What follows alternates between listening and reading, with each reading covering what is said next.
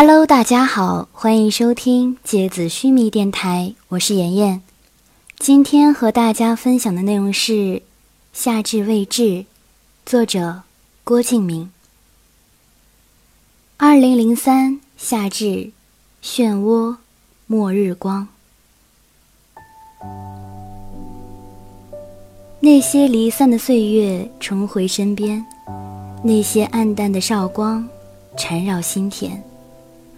曾经消亡的过去，在麦田里被重新丰收，向着太阳，愤怒拔节生长的怨恨，同样的茁壮生长。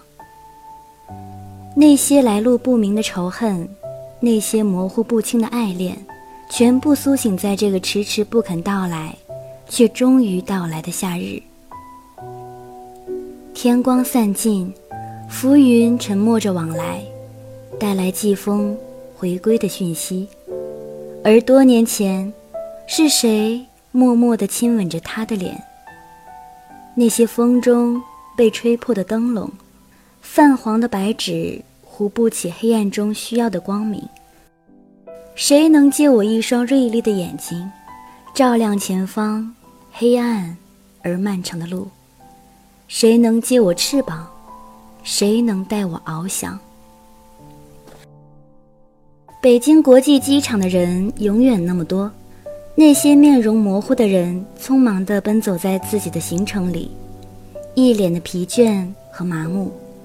大多数是穿着黑色西装的男人和穿着职业套装的女人，他们永远是这个世界上最忙碌的一群。傅小司和立夏坐在国际到达的出口正对面的星巴克里面。傅小司不断地抬起手腕看表，再有三分钟，三点，三点四十，三点五十七。傅小司心里越来越急躁不安。立夏在旁边时不时的还取笑他，总感觉像迎接失散多年的恋人，搞得自己都快吃醋了。傅小司抬起头瞪了立夏很多次，还是一双大雾弥漫的眼睛。这么多年都没有改变过。立夏看着傅小司，心里也开始回忆起高中时代。无论是高一时像个野孩子一样的陆之昂，还是之后变得越来越沉默的他，回忆起来都是那么清晰。最开始的时候，也是陆之昂将自己带进了傅小司的世界，从此生命开始了完全不同的旅程。之后。谁都没有想到，命运竟然会让陆之昂从傅小司的世界里离去，唯剩下自己。很多时候，立夏都觉得陆之昂有点残忍，因为谁都可以看到傅小司在陆之昂离开之后的改变。本来就不爱说话的他，变得更加的沉默寡言；本来就面无表情的他，更是难得看到笑容。甚至在听到任何关于日本的新闻的时候，都会不自觉地放慢脚步留意，即使是走在大街上，也会停下脚步，抬起头看着大厦外墙的电子屏幕，又或者在很高的地方，无论是摩天大楼上面，还是高大的山脉顶峰，他都会朝着东方发呆。而现在，离开那么多年的陆之昂。终于重新回到这个世界里面，立夏想，小司应该是什么样的心情呢？会不会像自己在大学入学来北京的时候，再一次见到遇见而抱头痛哭呢？正陷在回忆里的立夏，突然看到小司脸上迅速改变的表情和一双清澈的如同星辰的眼睛，立夏顺着他的眼神看过去。看到通关口走出来的，穿着深色西服的陆之昂。陆之昂在飞机上一直跟邻座的一个小孩子聊天，那是个中国小男孩，去日本旅行回来。陆之昂因为太久没说中文的关系，和他聊得格外起劲儿。下了飞机，周围几乎全都是讲中文的人，来往穿梭，那种感觉。是在拥挤的东京街头，无论如何也无法感受到的。在行李提取处拿了行李之后，从通关口走了出来，抬起头就看到正前方挥舞着双手的立夏，和立夏身边面无表情、安静地站立着的傅小司。看着面前的小司，我竟然有一瞬间的错觉，像是时光迅速地倒流回浅川香樟下的岁月。我伸开双手抱了抱他。四年过去了，尽管稍微有了点男人挺拔的骨架，可还是格外的单薄。那些记忆深处的画面全部浮现出来，我在一瞬间，竟然哽咽的说不出话来。而在周围喧嚣的人声和飞机起落的巨大轰鸣声里，耳边是小四哽咽着说出的那一句：“你回来了。”二零零二年，陆之昂。车从机场出来，陆之昂很新鲜的看着北京繁华的街道和耀眼的夏日光芒。对了，傅小司问他：“你回国联系工作了吗？”“嗯，已经找好了。”这么快？傅小司有点不相信。陆之昂咧开嘴笑了笑，像突然想起了什么似的，哦了一声，然后从包里拿出一张名片，递给傅小司。傅小司白了他一眼，没有接，说：“我又不会日文，你给我看，我也看不懂啊。”倒是立夏拿了过去，不过在看了一眼之后，就是一声见到鬼一样的尖叫，把旁边的傅小司吓了一跳。你叫什么呀？傅小司揉了揉被震得有点嗡嗡作响的耳朵，没好气地说：“名片上又没印着日本首相陆之昂。”“不是，是。”立夏有点结巴，于是把名片递给傅小司：“你你你你自己看吧。”傅小司满是疑惑的拿过来。结果看了一眼，嘴巴就再也合不上了。抬起头看着一脸臭屁模样的陆之昂，又看看自己手中的名片，确定没有看错，上面印着中文：“立通传媒，宣传营销部副经理陆之昂。”搞什么飞机呀？傅小司还是没明白过来。陆之昂叹了口气说。我在回国前就已经和他们联系了呀，并且把履历表什么的通通寄过来了。正好我们学校的一个中国籍的老师和立通传媒有些交情，我知道这是你在的公司，而且他们待遇也不错，就决定来了呀。这个名片是他们寄给我看的样本。说完后，就继续看着车窗外的风景。沿路的树木飞速倒退，车厢里安静了几分钟。之后，陆之昂缓慢地说：“小思，我在高中的时候就说过，有一天我们一定要并肩打天下，一起开创事业。你还记得吗？你还记得吗？我当然记得。没有出口的话是。”你曾经说过的那些话，我通通都记得。车直接开回了立通传媒大厦。立夏打电话到他们经常去的一家酒吧，订了个最大的包间，然后又打电话叫了遇见和七七，两个女生在电话里都尖叫起来，大声吼着：“这个祸害终于回来了呀！晚上弄死丫的！”立夏被公司的电话叫到楼上去了。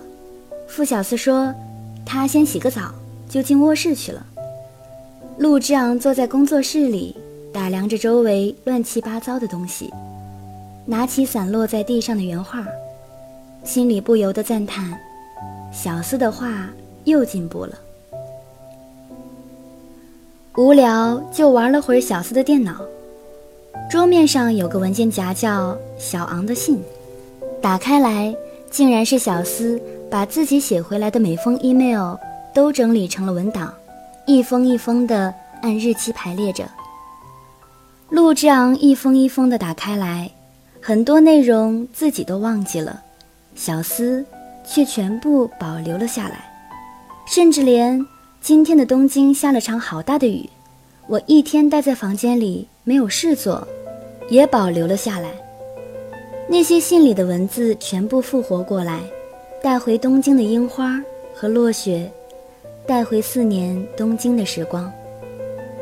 陆之昂把脚翘起来放到桌子上，双手交叉在脑后，听着傅小司在房间里洗漱时哗哗的水声，嘴边露出灿烂的笑容，像是夏天里洒下的透明的阳光。嗯，真好。我回来了，也不知道喝了多少酒，空调开得很足，凉风吹在皮肤上起了细小的颗粒。大大小小的酒瓶摆在茶几上，有些直挺挺地站着，有些东倒西歪。桌面上也洒了很多的酒，顺着桌子边缘滴滴答答地洒在地面上，积成一滩水。窗户隔绝了外面燥热的暑气，以及此起彼伏的喧嚣。还好今天晚上自己喝的少，小司、玉简和七七三个人都已经喝得在沙发上东倒西歪了。立夏靠在沙发的靠背上，看着眼前的这些朋友，眼睛有点微微的发胀。陆章把外套脱下来披到熟睡的小司身上。用手轻轻地托起小司的头，然后拿了个沙发的靠垫，放到他的脖子下面去。回过头来望着立夏说：“嘿，你还好吧？”“嗯，我还好，就是……”喉咙哽咽着，声音从胸腔里断断续续地发出来。有点想哭，还没说完，两行眼泪就流了下来。喂，志昂，你睡了吗？还没有啊。你想哭吗？其实我在你之前就已经悄悄的哭过了，只是没被你们发现而已。我也是，我好久都没有这么开心过了。我想小四也是吧。我有好多年都没有看到他像今天这样闹得像个小孩子了，大口的喝酒，笑得眯起眼睛，露出整齐的牙齿。我看多了他在通告时完美的标准笑容。生活中，他那种真正从内心发出来的笑容。在我的记忆里，却变得好模糊。嗯，已经四年过去了。在日本的时候，每到一些特别的日子，比如春节，比如小四的生日，比如学校的校庆的时候，我就会很想念你们。因为长大了，不会像以前那样随便的哭哭闹闹了，所以。也只能隐藏着自己的情绪，只想快点完成学业，然后回到曾经的世界。这几年，小四应该很辛苦吧？非常的辛苦。你在国外，你不知道。我每次看到那么努力的小司，心里就会想哭。屁嘞！你以为我不上网啊？我也每天都搜索关于小四的新闻啊，看着他一步一步的从一个默默无闻的小画家，到现在大红大紫的时尚畅销画集作者，画集卖这么好的，也就日本的一些著名画家吧。在国内来说，还真是很少呢。世人总是认为，别人的地位或者成就都是侥幸得来的，可是，在我的心里。每一个站得比别人高的人，一定比别人忍受过更多的痛苦。也付出过更多的努力。是呀，所有人眼中的小厮都是幸运儿，一帆风顺，事业成功，无数的人追捧。但在我眼里，他是个比谁都辛苦的人，太多的委屈、刁难、算计，他都忍了，是吗？嗯。发烧的时候也需要强颜欢笑，坐在台上签售，一签就是两三个小时。通告多的时候也没时间吃饭，只能在从一个地方去另外一个地方的车上咬两口面包，喝点纯净水。看不惯他在同辈里出类拔萃的人，总是胡乱编造着他的新闻，造谣，重伤。有时候签售的场面控制不了。书店会强行终止进行，可是读者都不知道为什么，于是就以为小四耍大牌，有时候还会拿着小四的书冲到他的面前，当着他的面撕掉。这种时候，小四通常什么话都不说，只是把书捡起来，然后低头走回后台。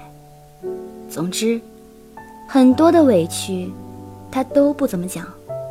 上很多通告或者节目的时候，也只是喜欢讲生活中开心的、好玩的事情。他真的长大了呢。离开的时候，我还在想，小思什么时候可以变得勇敢和坚强呢？因为以前我们在一起的时候，虽然看上去他是一副冷静的样子，其实只是有着冷酷的外表。内心却柔软的像个婴儿一样，所以我都好担心，怕他到社会上会受到很多的伤害。现在看来，他比我想象的要坚强很多呢。那些嫉妒着小四的人，总是说他是被别人商业包装出来的，说他是运气好，说他的东西没有价值。可是，我可以对天发誓。小司是我看过的最努力的人，那些说着风凉话的半红不紫的画家，活该没人喜欢他们。你的脾气还是没变啊，臭小孩一个。立夏也不知道是什么时候睡过去的，陆之昂站在窗户面前，稍微把窗户打开了一点儿，外面闷热的空气。就汹涌地冲进来，把窗户关上，回过头去看着睡在沙发上的几个人：立夏、琪琪、遇见，还有从小和自己一起长大的小思，心里是无数难以言说的情绪。这些情绪都在夏天的炎热空气里微微的酝酿、发酵，然后扩散向更加遥远的地方。房间里的黑暗里，所有人的呼吸都变得缓慢而沉重。每个人都有每个人的梦境，在梦境里哭着、笑着，或者沉默着。陆之昂在小司的脑袋边上坐下来，伸手帮他理了理凌乱的头发，感觉小司像自己的亲弟弟一样。梦中的傅小司翻了个身。不太清楚地说了一些梦话，其中的一句陆之昂听清楚了，是：“我还以为你不回来了。”路这样的心朝着深不可测的夜色里，惶惶然地沉下去，带着微微涌起的酸楚的感觉。好了，今天的节目到这里就要结束了，如果喜欢的话。就赞赏吧，大家晚安。